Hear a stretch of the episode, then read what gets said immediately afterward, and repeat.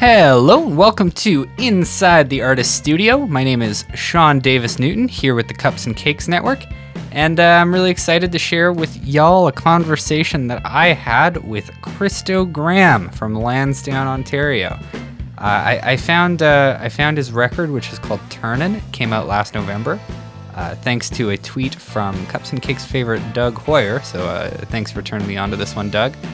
Uh, it's it's an amazing record. It was recorded on a, on a four track tape recorder that uh, Christo inherited from his grandmother, and he learned to use the tape recorder as he made the record. And uh, it, it just uh, the songwriting is great. It feels timeless. The whole vibe of the whole record is really really wonderful. So I can't recommend it highly enough, and uh, I'm really happy I got the chance to talk to him.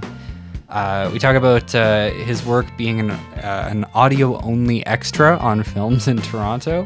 Uh, I talk about his his Hyundai, which uh, he wrote a song about that is on this record called Little Hyundai. And uh, I talk about growing up in, in musical families. As per usual, there is some foul language in this episode, so listener beware. And of course, you can head over to the Cups and Cakes Network website at cupsandcakespod.com to browse our audio, video, and written content, including other episodes of this podcast. Again, that website is cups, the letter N, cakespod.com. Here's Christo Graham. Christo Graham is my name. How do you want me to introduce myself? Yes. Hi, my name's Christo Graham. Perfect. Well, uh, welcome to Inside the Artist Studio. Really happy to uh, have you on. So, uh, just to yeah, run through the format here real quick. We're gonna do some rapid fire stuff, and then we'll go into uh, some more standard interview type shit. Talk about uh, the record you put out in November, which is called Turnin', and then uh, we'll play a track off that record right at the end of the show. So, without further ado, let's hop into the rapid fire. right on. Excellent. So, uh, to your coffee. Coffee. Yeah, do you uh is I I like always ask, I feel like this is in every single episode of this show, but uh is it a caffeine thing? Is it I started drinking coffee when I worked at a coffee shop in high school. Oh, okay. And and that was pretty early. I I, I think I was 14 or 15 and it was like coffee every day and I like needed it. And I don't I guess that was probably a caffeine thing.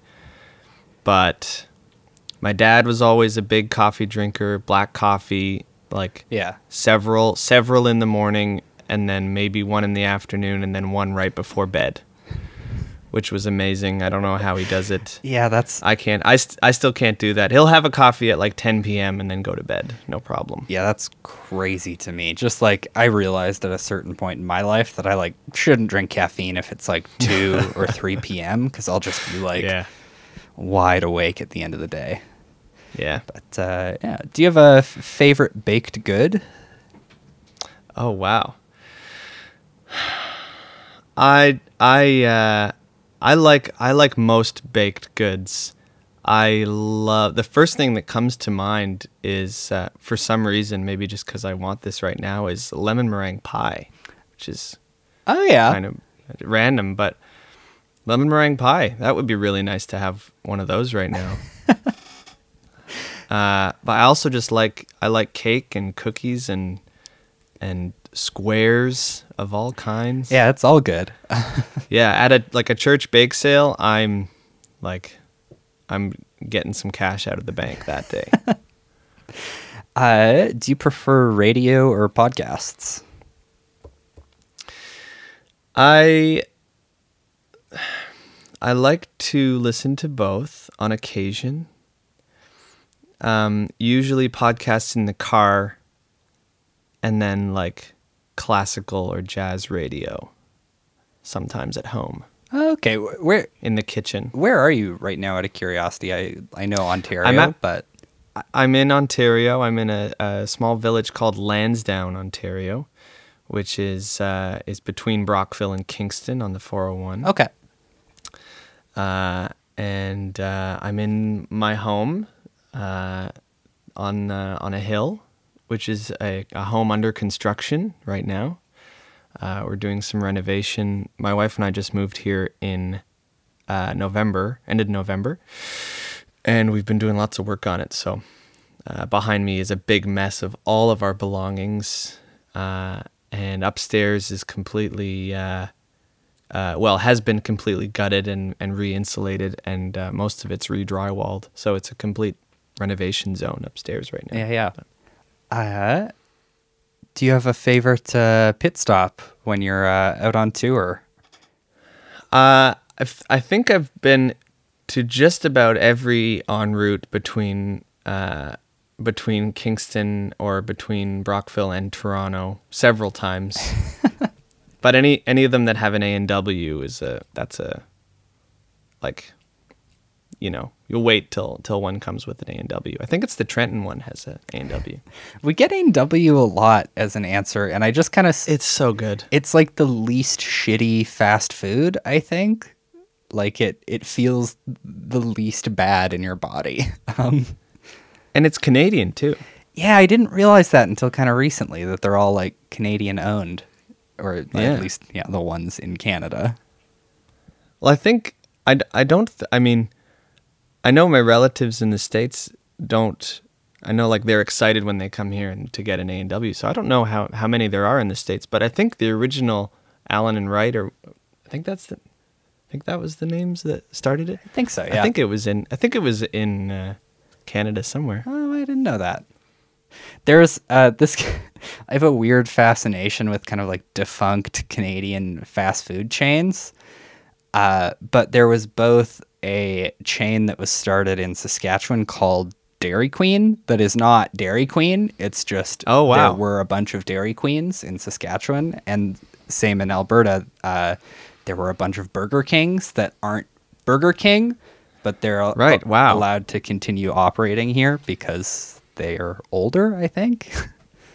I guess I guess it's a like a pretty good name for a burger joint or an ice cream joint. Like I guess I guess it's pretty obvious, which is what makes it so good. I guess. Like if you've got the name Dairy Queen, you know you're you're good. yeah you're golden yeah. what's the uh what's the first car you ever had Uh, it was a uh, 2006 Hyundai Elantra, okay what uh which is which is what I wrote the song "Little Hyundai" uh, about. i was gonna ask yeah is it is it still Mm-hmm. uh is it still alive and kicking or uh It's it's not. It is uh, it is probably a, a ball of steel right now. Unfortunately, um, we drove that till I, I like to say till the wheels fell off, but it was only almost until the the right front wheel fell off. Um, we were driving. It was actually just probably a year ago right at the beginning of lockdown in Toronto. We were living in Toronto, and uh, we would drive. We were lucky enough to have a car in the city, and we would drive uh, just like 20 minutes outside of the city just to get to some nature. right Just like, just get to like a field, like a farmer's field somewhere, just to like run until the farmer ran after us.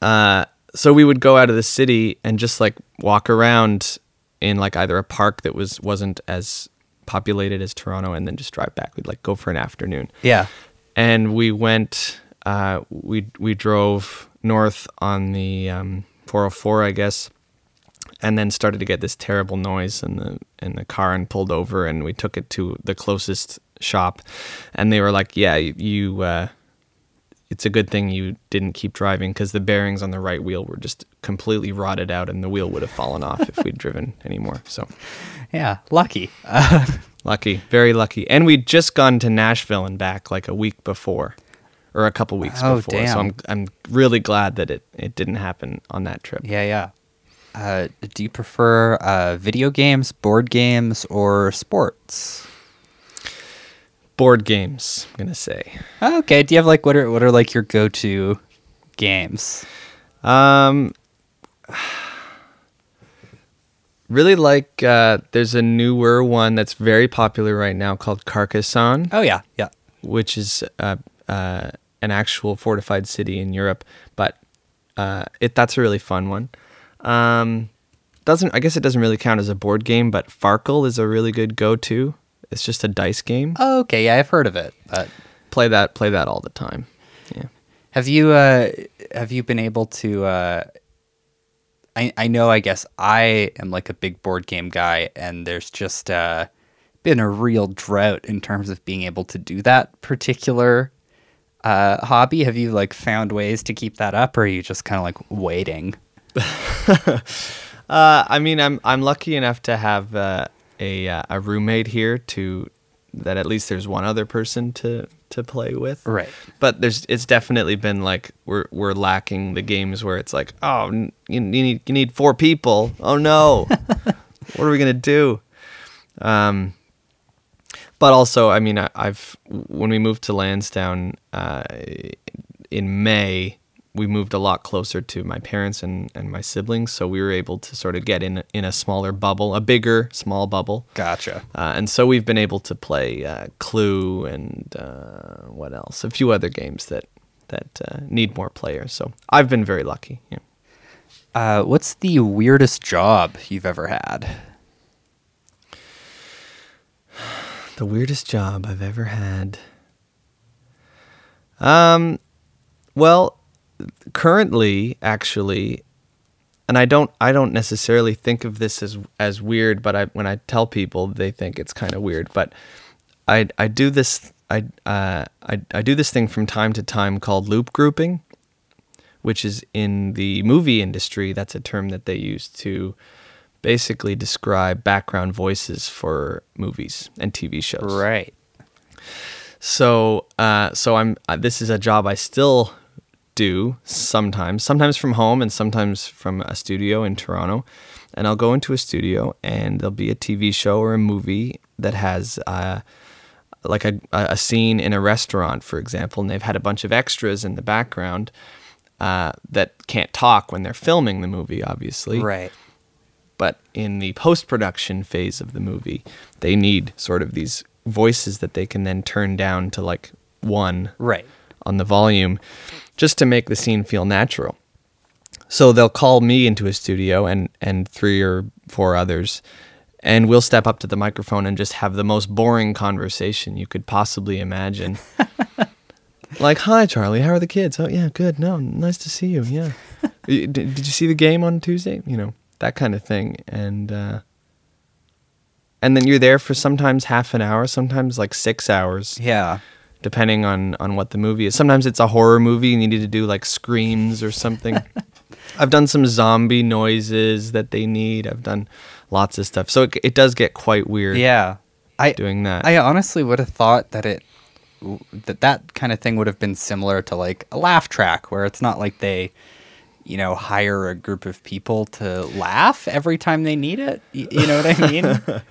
uh yeah, some of it is canned, like pre-recorded that they just take from a library. yeah. But then some stuff is so specific whether it be like how many people are there in the room. Right. that that the library that they would need to take from is so has to be so specific and it just wouldn't always fit necessarily so Okay. some some people some productions do get uh, just pull from a library but then sometimes well sometimes they also need like the other end of a phone call Right.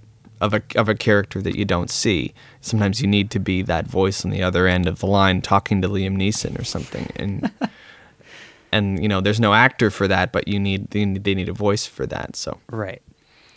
Uh, if you could open for anyone, uh, we'll say bands that still exist or bands that don't, uh, who would you uh, who would you choose to open for?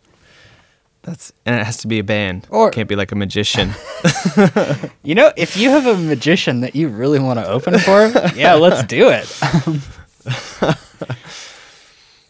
I just I like the idea of like something that's so uh, so like doesn't fit or fits in like a weird way. yeah. I would love to open for a magician. But let's see. Bands. Hmm. That's a good question. And I've I feel like uh I, f- I feel like the the bands that I have opened for so far have usually been friends of mine, which is really nice. So I feel like I would just keep. I know that's kind of maybe a lame answer, but I like I like being able to have a like being able to say that the whoever the band is up next that they're like friends of mine and and uh, I've never really played a, a a big venue too big so if I'm playing like at the Cameron House in in Toronto it's nice that like if if the band that I'm opening for is like sitting right there and I can just Yeah. say okay now you're up Well, those, those those types of shows are always kind of the most fun. Like when I think back to the Mm-hmm. shows that I've played that I have enjoyed the most, it's like, yeah, like house shows, and everybody Yeah. is just there to like have fun. Uh, and there's something kind of like, uh, yeah, more enjoyable about that kind of environment. I think. Totally. Either that or if it's like Blues Fest in Ottawa, something so like opening for Rush or something that's like so different. Yeah. And just be like, and up next, it's Rush. Get used to it. Yeah, so either Rush or a friend's band or David Blaine. So um, Exactly. Yeah. Yeah. Any of those, and that I yeah I could die happy. Uh, what's your favorite local bite to eat? There's a there's a place right across the street from us right now, right right uh, right behind me called Hilltop Coffee Stop. Nice. and it is so good. The best burgers, and they're even cheaper than than A and W or Dairy Queen. yeah, yeah. and it's so good.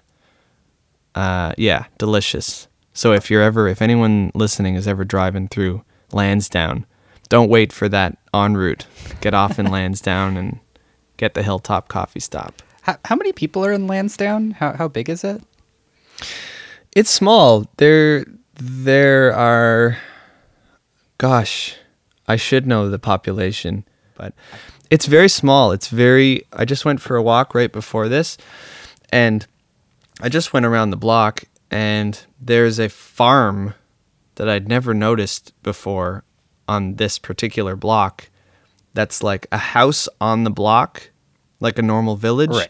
but beh- behind it are is just cow pasture Gotcha. Yeah. like a nor- like a normal like town you know house lined street but one of the houses if you look behind it it's just like there's a silo and a barn yeah. and like and cow fields that go on forever so it's that kind of town there's also a train track that runs right through it it's so it's it's uh yeah very a very nice very calm very quiet village Yeah, yeah. I, I grew up in uh, a, a town called North Battleford in Saskatchewan. i've been there Yeah, yeah. So it's North Battleford itself is like ten or fifteen thousand, but Battleford is yeah about four or five thousand people. it's nice i like yeah i like living in in a small town Yeah, it's uh I could go on about it forever. I th- I think too just like I, you know, moved out of the Battlefords when I was 17 and came to Edmonton. And uh, you know, when you leave it's like, "Oh yeah, fuck this place." Because it's Right. like you're 17 and it's tiny and you want to like go do something. Um and Right, the big longer dreams. Yeah, the longer I've been here, the more it's like, "Oh, yeah, that's uh uh, it imparts a real different kind of character on people. I think it's a, a different kind of living. It's uh you mean city. I mean they're both but like yeah, they're both. I mean, they're very different Yeah. from each other for sure. I think they're everyone's sort of talking about there being this mass exodus from cities right now. And I think I hope that that's a good thing. I hope that it becomes I hope it's real and I hope that people feel like apart from people just feeling like they can work from home, I feel like I hope that people feel like they can be comfortable at home. Yeah, like live at live at home too in addition to just like oh, i can work from home which some people really like and some people really don't like. So i hope that i hope that whatever happens over the next few years if people continue to keep moving out of cities and moving to smaller towns or small towns or into the country that i hope that they like it. Because ultimately i mean if you find a, a good community if you've still got friends around you then that's really all you need. Yeah. Uh, if you could, Sorry, these aren't so. These aren't Oh. so. Uh, these aren't so fast. Uh, it's it's so hard doing them not to just go off on a tangent about almost all of them. It's like, yeah, Let, Yeah. let's talk about the great like four dollar burgers you can get like at all the tiny little diner type shops. That's that's Oh, like yeah. a, a whole podcast. uh, if you could put together a fantasy uh, kind of show lineup, let's say like any two or three bands, uh, give yourself a ticket to go see that show. Uh, who would you uh, who'd you put together? Whoa, awesome. I've been listening to a lot of uh, a lot of different music right now while I've been renovating upstairs. Um, I'll just like put on album after album. I don't I I playlists are, are cool, but I tend to if I'm listening to playlists, I'll tend to like like one song and then just listen to more of that one Right. band or person. So just off the top of my head, could this be bands that are no longer as yeah, well? yeah, yeah. Okay, fantasy lineup right now. And this is this is a big this is a main stage festival lineup. Yeah. It's going to be big. It's going to be big. This is who I've been listening to upstairs a lot. Okay. I just got to figure out what order that they would be in. Hmm. So Okay. David Blaine Well- first. So David Blaine first. exactly. Yeah. No. Okay, I've been listening to a lot of uh, Badfinger. yeah, yeah. I've been listening to a lot of Ben Folds, The Strokes. Who else have I been listening to? A lot of Waylon Jennings just last couple days. Who else? Who else have I been listening to? Roger Miller. Oh yeah. Um, so yeah, probably Roger Miller would start. Be Roger Miller, and then right after Roger Miller finishes his last tune, then probably Ben Folds is probably the most likely to go up next, but I'd like to see like Strokes right after Roger Miller Yeah. Like like run into just like yeah strokes and then like and then bring it around again to ben folds Yeah. and then Have, have you ever seen him play before? i have i've seen ben folds twice Oh, okay. Yeah, I, I saw him once on like the orchestra tours that he did. yeah yeah i saw him with the yeah with his 10 piece or whatever it was in the horseshoe or something Oh, okay, cool. Or you saw him with the, with a bigger orchestra Yeah, yeah. He did. Uh, he, Cool. he played with the Edmonton Symphony at one point. Whoa. It's like four or five years ago. Awesome. Uh, which was very, very fun. oh uh, that i think after ben folds then probably then like the 10 p.m slot would be badfinger and then like whenever they wrap up late then like waylon jennings just comes on and does like this midnight Yeah. Thing Do you prefer candy, chips, or chocolate? chips Yeah. Do you, do you have like a go-to chip? Can you guys get Old Dutch out there now? I know that those were like hard to We- find at one point. we they, they they pop up they pop up every once in a while i haven't had old dutch in a while actually yeah those are good i love any chip all chips all the time and i eat way too much chips i i like i like the original miss vickie's just like a very classic Oh yeah. um, I also really like Doritos, and I really like Ruffles all dressed. Another very Canadian thing to say, but those are top three. Yeah. Uh, do you have a social media account that you really love to follow? Something that's uh, perhaps a little off the beaten track that brings you some joy? I like. Um, I I uh, I only really have Instagram right now. I had Facebook up until a couple years ago, and I only have Instagram now.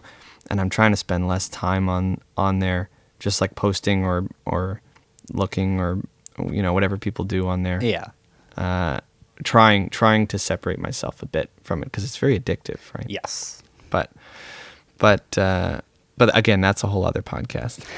Um, but I really like uh, I really like um, illustration like like artists like drawing uh, artists Oh, yeah. uh, il- illustrationists illustrators there we go uh, illustration artists i was trying to say but um so there've been a couple uh there've been a couple artists that i've really liked um seeing their like drawings and for some reason that's you think of instagram and you think of like photos but it's really nice to to flip through like people's drawings which either if it's if it's uh still life or if it's um portraits or cartoony kind of stuff Yeah, yeah. I find that so I find it so nice to see in comparison to um, to like a lot of the photos that are being posted. Uh, do you want specific um, names? Oh no, that, that's Accounts? I uh I have a I have a really close friend who's in fine art, and I had talked with her about uh, it's nice when you're in fine art on something like Instagram because when you post stuff, you're not like if you're in music, you make a post to promote the music versus Right. when you're in fine art, you just the post is the art and you can just kind of share it really Right. directly like that. Right. Whoa, that's so. They should be studying that in art school. that. That's so true. I hadn't thought of that. Because when, yeah, if you're in music or theater or something, then you need a piece of art to to tell the. You need the picture to that says your thousand words you're trying to say. But in art, you can just Yeah. post the fine art. That's uh, that's very that's very cool. Uh, is there an album that spurred your love of music? An album that spurred my love of music. Lots, lots of albums. Um, when uh, the like the the most specific early memories I have of music being music and not just like kids music or music in the background is that my mom would usually put on a CD when she was making dinner or a tape, a tape or a CD while making dinner. And it was either, it was usually uh, Songs in the Key of Life, Stevie Wonder, or Lyle Lovett uh, and his large band. That was on tape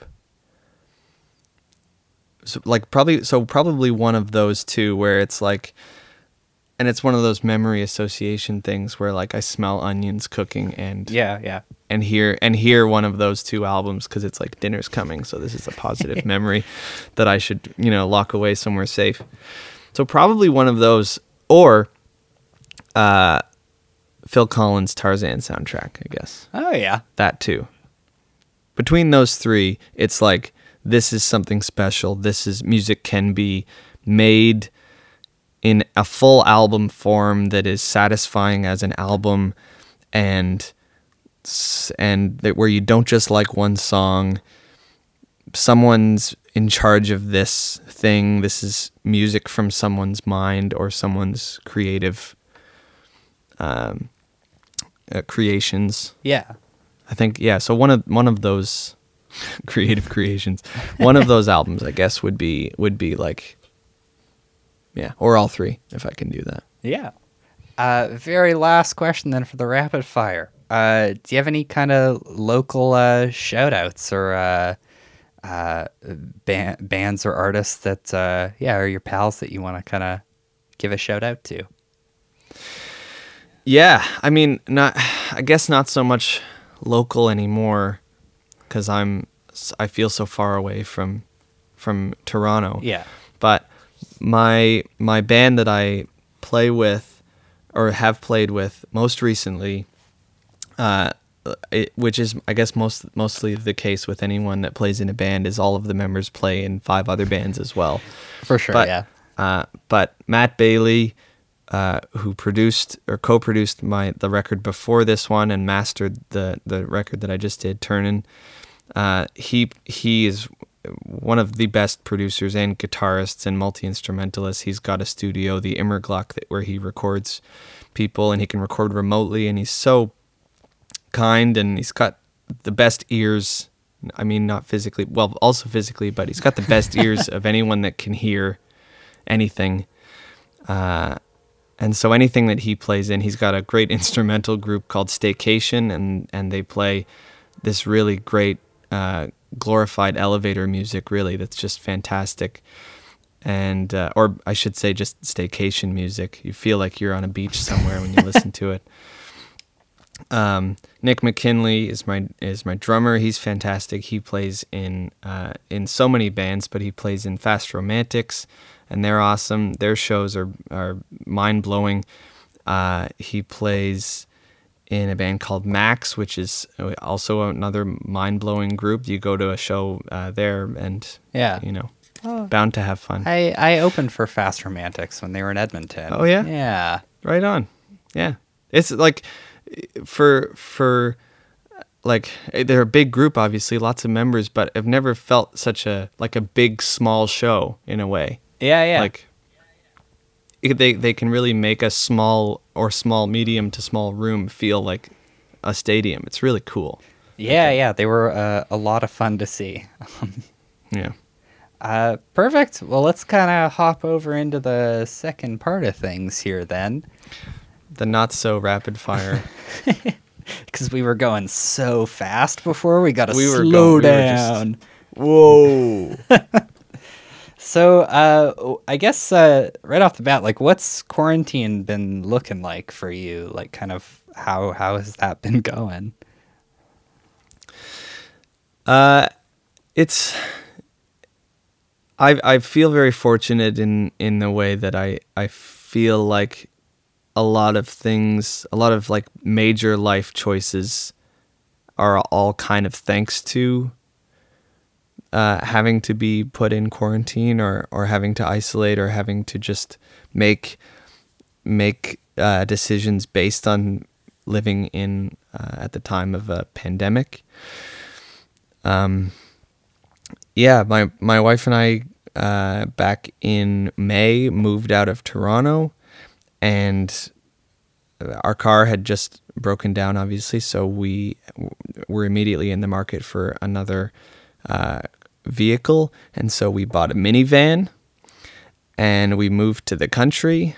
And in November, we bought a house and uh, yesterday was the due date of our child that's supposed to come any time this week now but isn't here yet Oh, holy man! Uh, so I feel like we've like made a lot of major uh, moves uh, in the last year um, when a lot of other people have been very static or been very um, unable to make the same kind of moves that we've made or decisions that we've made. So I, I feel very fortunate.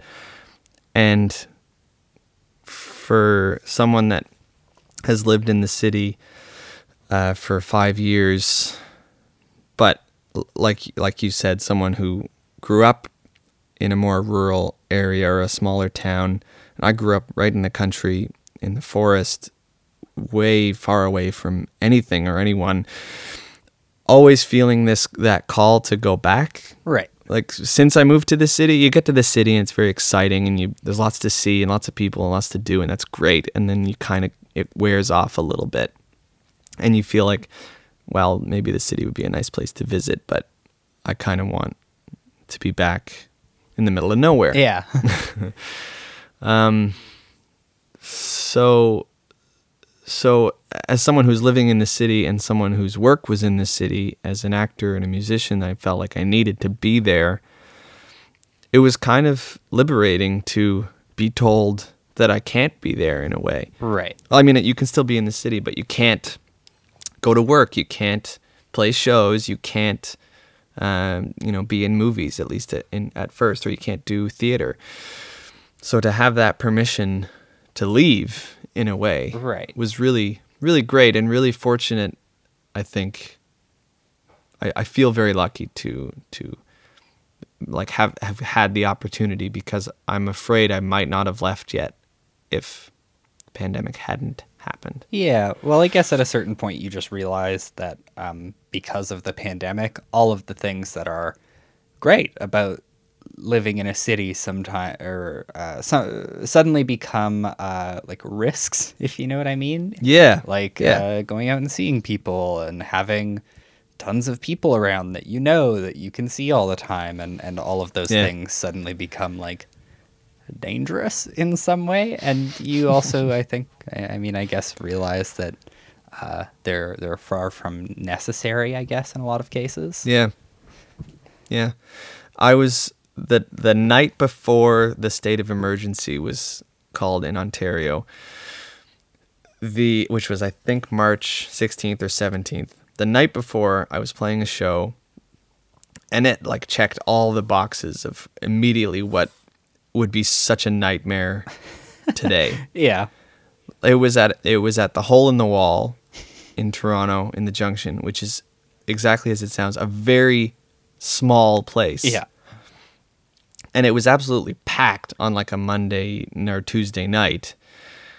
Like people so close together, like having to squeeze by people. Like the bar is most of the of the actual um, room, Yeah. and so like the bar stools are so cramped and you gotta like excuse me pardon me all the way through the bar to get to the stage or to get to the bathroom i'm pretty sure like i shared beers with multiple people and which like you know and like talking this close to strangers that like are complimenting your music or whatever they're saying you know they meeting people that say oh you're so great or this or like you know Yeah. can you play this song or whatever and like you're like less than a foot away like talking right face to face with them and Everybody's Just all of- yelling. everyone's yelling over the over the music and like I think we were I think we were think we were thinking enough to bring our own microphones but not like we were like okay but like this this this covid thing's probably like we should take it seriously we should still do the show but we should use our own microphones so i brought my own microphone i was singing into and yet i was still like yeah. sipping from from, from a friend's beer and talking you know God, yeah. so close to, to Uh, I I know. Uh, I had a party, uh, like a St. Patrick's Day thing, because we all kind of realized we were watching like how shows get canceled and stuff, and it was like, well, we're all- it's only gonna be like ten or fifteen people. Like, it's not gonna be that big of a deal. Um, Right. Yeah, and I boy, I felt really bad about it afterwards, and nobody got sick. Everybody was like okay, but it was Yeah. it was very much like a, a last hurrah kind of deal. yeah get it out of your system Yeah, as best you can, I guess. Um, yeah So, so you, you grew up on like a like a like acreage type deal, or is it like? I grew up uh, on on 88 acres of mostly forest and swamp uh, in Bishop's Mills, Ontario, which is just about 45 minutes away from where I am right now. Um, it's uh, and my parents still live there, and and they built a house there uh, uh, before they had kids, or when they only had two kids, I should say. Um, so it's a it's a really nice. Pl- I'm I'm again so lucky to be able to like still have that connection to that place. Yeah. and be able to still go there and walk through the forest there and and be in the backyard there. It's very secluded. It's very we're we're right across from a dairy farm, pretty much right across from a dairy farm, and then still like a mile into the closest town, which is not. I mean, it's a very small town of like a hundred people, where there's just an always stop. Um, and then it's like 15 minute. When I went to high school, it was like a, a 20 minute, 15 or 20 minute drive into Kemptville, which was the nearest Gotcha. um, town. Yeah. So when did you start like playing and uh, like writing tunes? I started writing when I was about 13, I think. And uh, I started playing not long after that, maybe grade 10 or something. And there, there was a great uh, local restaurant bar called The Branch, which was uh, a an amazing Texas grill, organic Texas grill, like the best burgers, the best steaks Yeah. uh, you've you've ever had. Uh, and the owner, Bruce Enlow, and chef, uh, was uh, also v- very much supportive of local music and bands, and would get people uh, would get people in from Ottawa, and there's so much great music coming out of Ottawa. He'd get bands from Ottawa. He'd get bands from all over the country to come and play this little room, Yeah.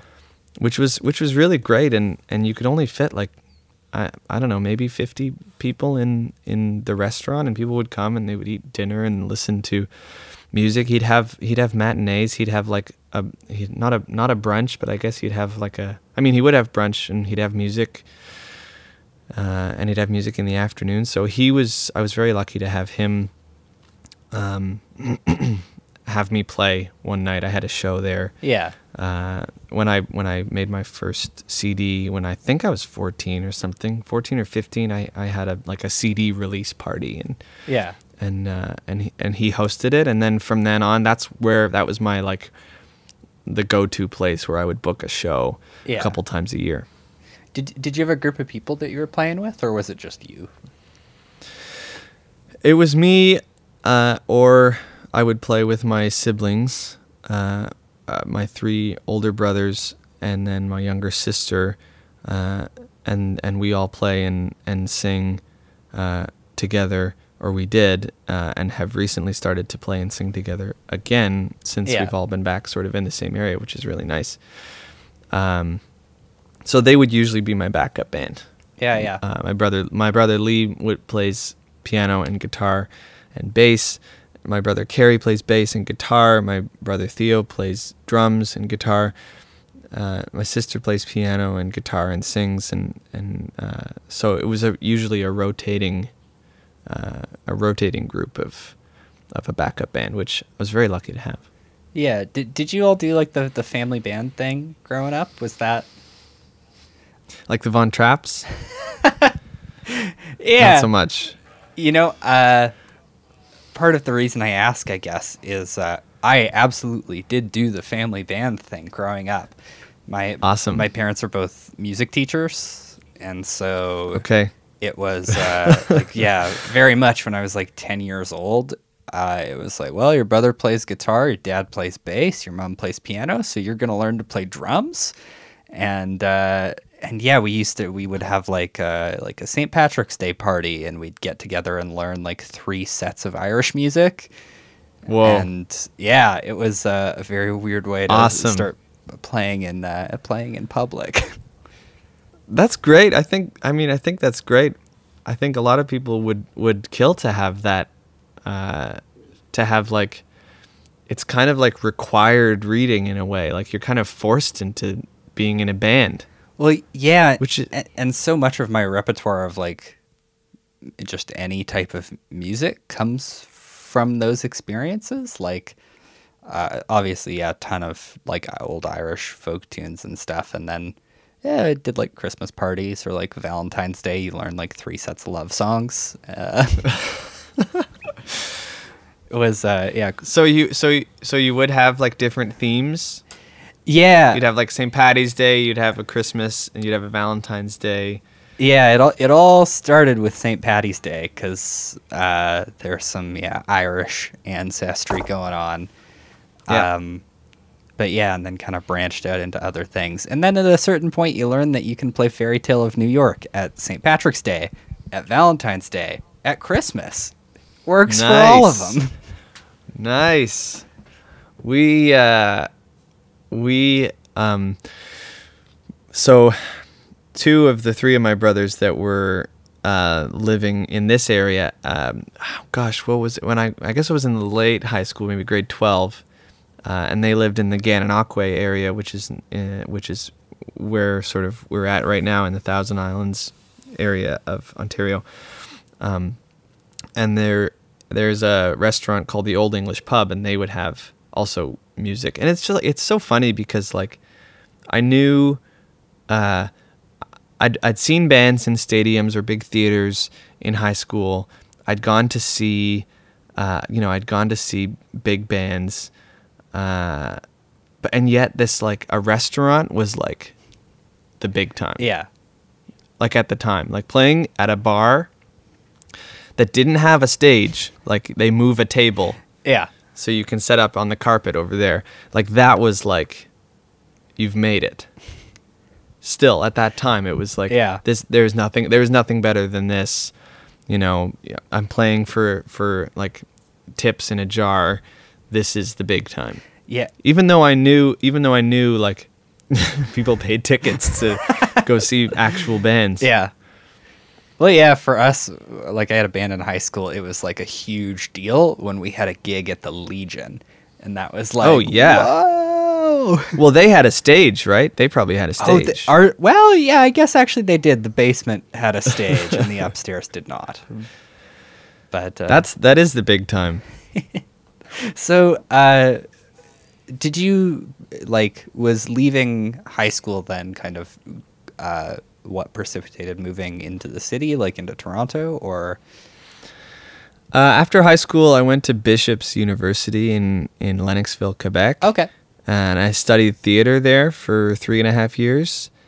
And um, I don't know why I didn't study music. I was never really good at the theory side of music, like reading music. I was never really good at that. And and I th- and I think I went in uh, with the plan or with the hope of being a, uh, a theater teacher, like a drama teacher or something in high school. okay, yeah. I think I probably thought I might do that. Uh, and so after Bishops, then I moved to Toronto and I was actually in a play there over the summer. And then the next summer, I was in another play with people that I'd met the last summer. And so that kind of, again, like the family band, I was kind of like nudged into it or forced into like a, a new group of Yeah. people. And then once I was there doing doing theater, then it was like then I could sort of take some of the music that I'd started to write in high school and sort of write some more and Yeah. meet some theater people that were also music people and and record with them and play with them. So it wasn't until yeah after after university I moved to the city. Yeah. So uh, let's uh, let's chat about the the new record then a little bit. It, it came out November 2020, right? I'm not crazy. It it uh, it has sort of two two release days. Gotcha. It had a it had a soft release in June uh 2019. Okay. that was a very brief that was an online sort of a sneak peek release uh, that then when it was when when it got picked up by uh, We Are Busy Bodies eric warner's label uh, it then got pulled uh, i guess the beginning of 2020 or end of 2019 Gotcha.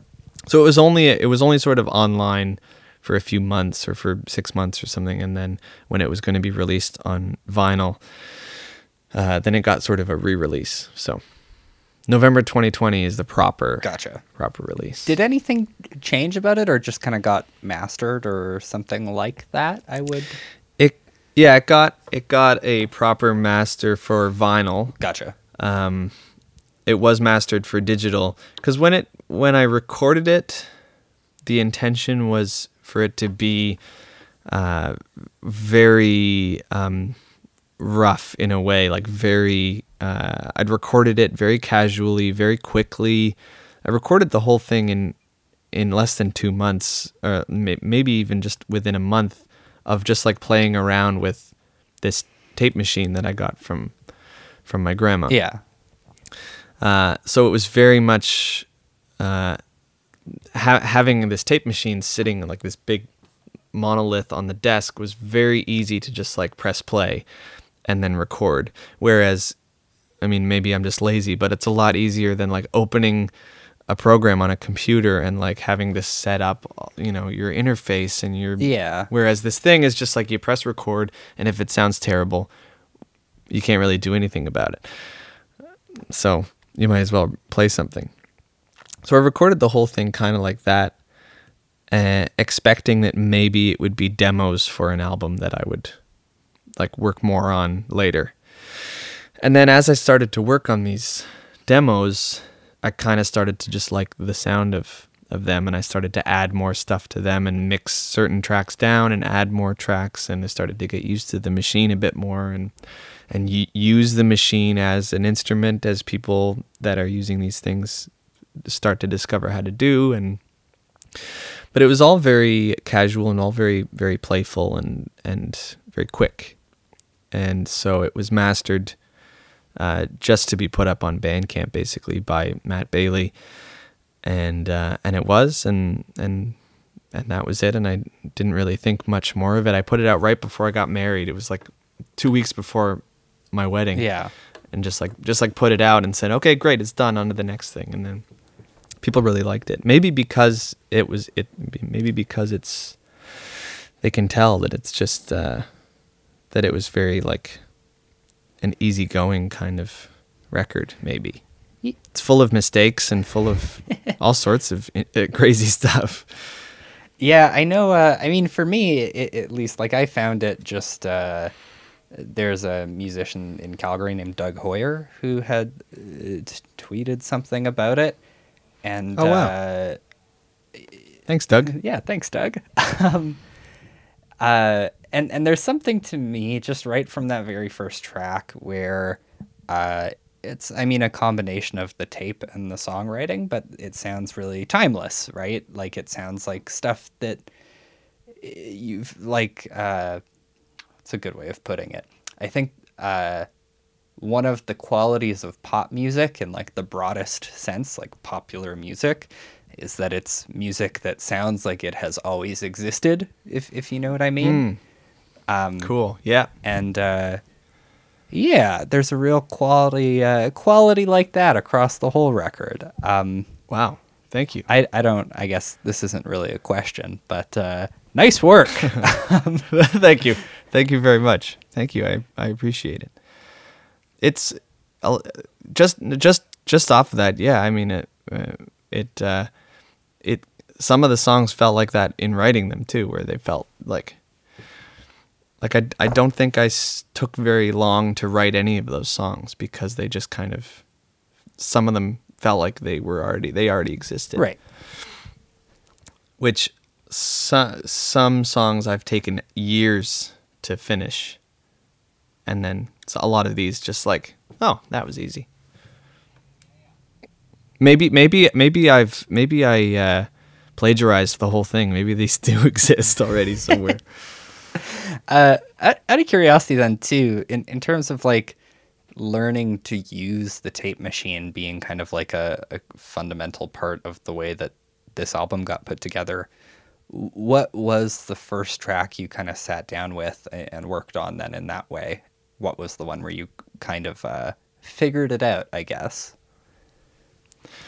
Oh, I didn't. f- I don't think I figured it out until the last track I recorded, which was the title track, "Turnin'." Gotcha. That was the last one I did, the last song I recorded, and I think I like finally figured out uh, any kind of like gain staging or or like I finally plugged like my little mixer plugged instruments into the mixer first and then into the machine Right. because it was just packed away and I, again i just like i was making this thing for fun i would just like plug my electric guitar right into the tape machine Yeah.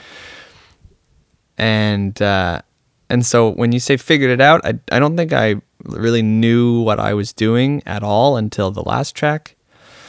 But the first track, with uh, uh, apart from that, the Turnin' track, I tend to work from the beginning to the end, and even if I don't have, even if I don't have uh, a, a song fully written, the first song that I will that I'll write tends to usually be the first track of the album.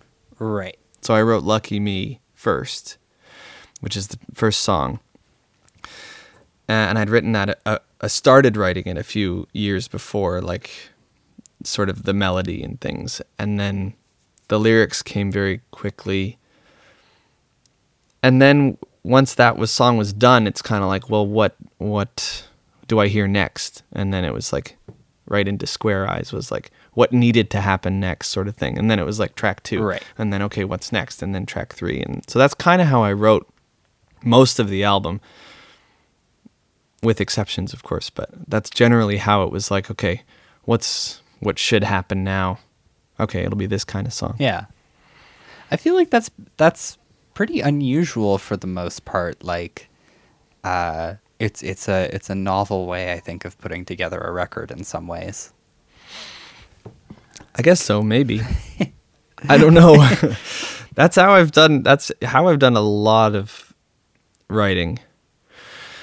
Is like what's either logical or what would be illogical or or what what's like being called for right now or something. Um Yeah, well, Yeah. It, it makes sense then that like the story of the record is the story of writing the record, right? Like it, it's yeah, uh totally. yeah. Yeah, it felt that way. And and yeah, yeah, yeah. Well, uh, Yeah. let's uh, let's pivot on to the very kind of last section of things here. Uh, then, uh, do you have a tune that you wanna that you wanna kind of highlight and play at the end of the episode? Um, well, uh, the uh, the the title track is uh, is is good. The first track is also good. Those are the two songs two songs we've we've talked about. Um, I say good, but uh, I don't know if they're any good. But um, either of those, I don't know. What do you like? Let's uh, l- let's do "Lucky Me." I think uh, uh, Great. yeah, that that's the one for me. I've just been kind of spinning on repeat for whatever reason.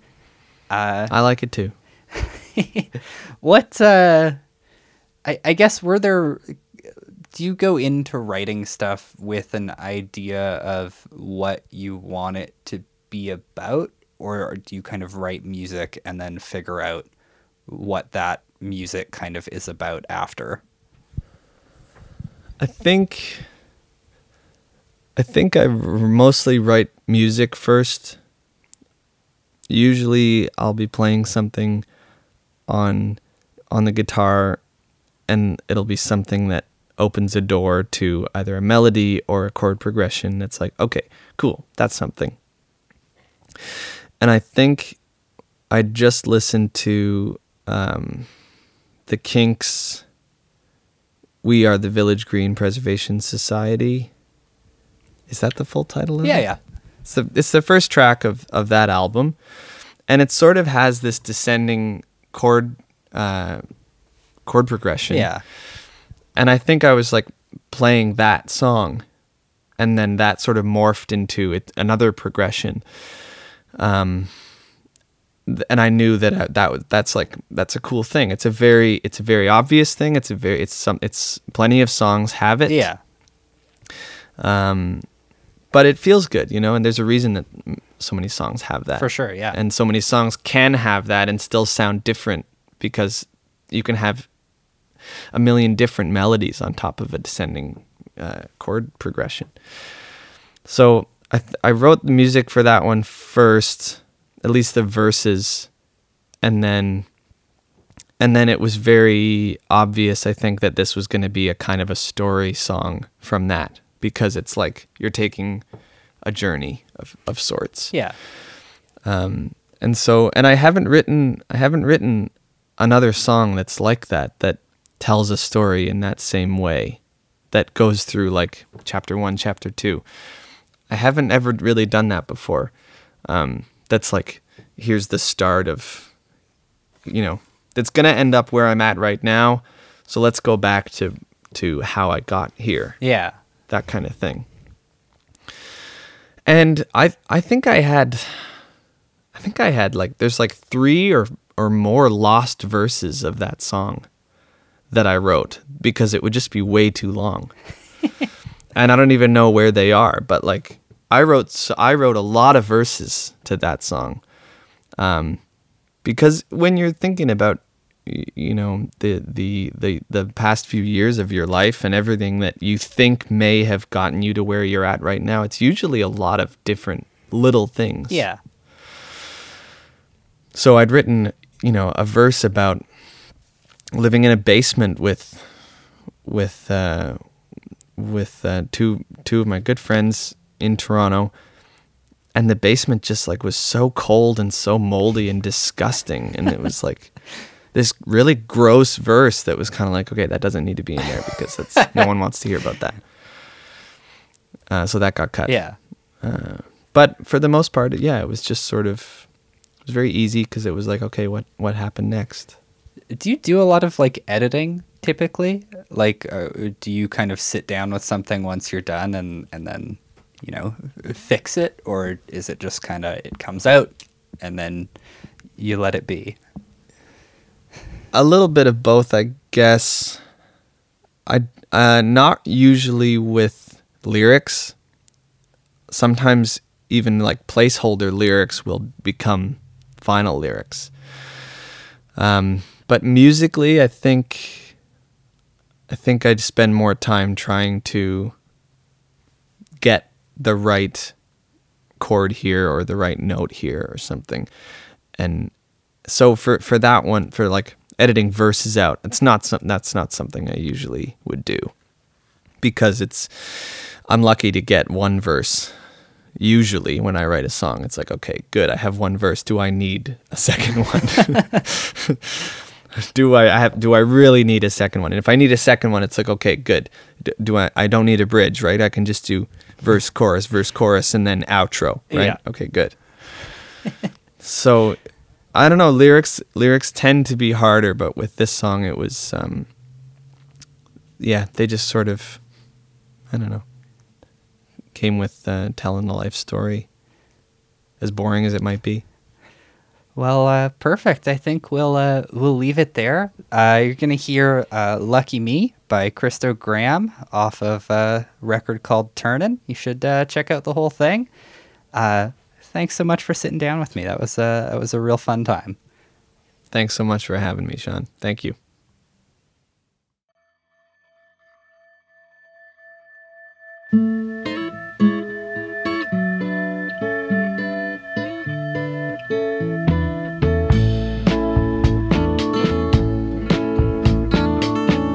Driving back from Halifax, met my ride in Truro, made my way with an Alberta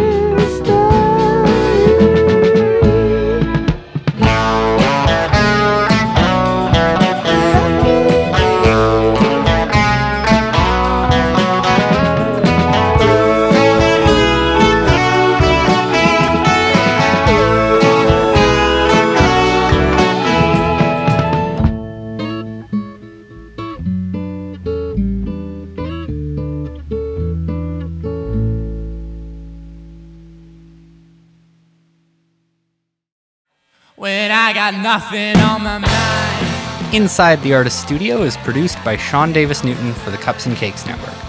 The featured track Lucky Me was played with permission from Christo Graham. Thanks to Laundry Week for the use of their song Nothing on My Mind from the Grimpy EP as our intro and outro music. And Inside the Artist Studio is one of the many ways the Cups and Cakes Network highlights Canadian music. Visit our website, cupsandcakespod.com, to browse our audio, video, and written content. That's cups, the letter N, cakespod.com. Thanks for listening.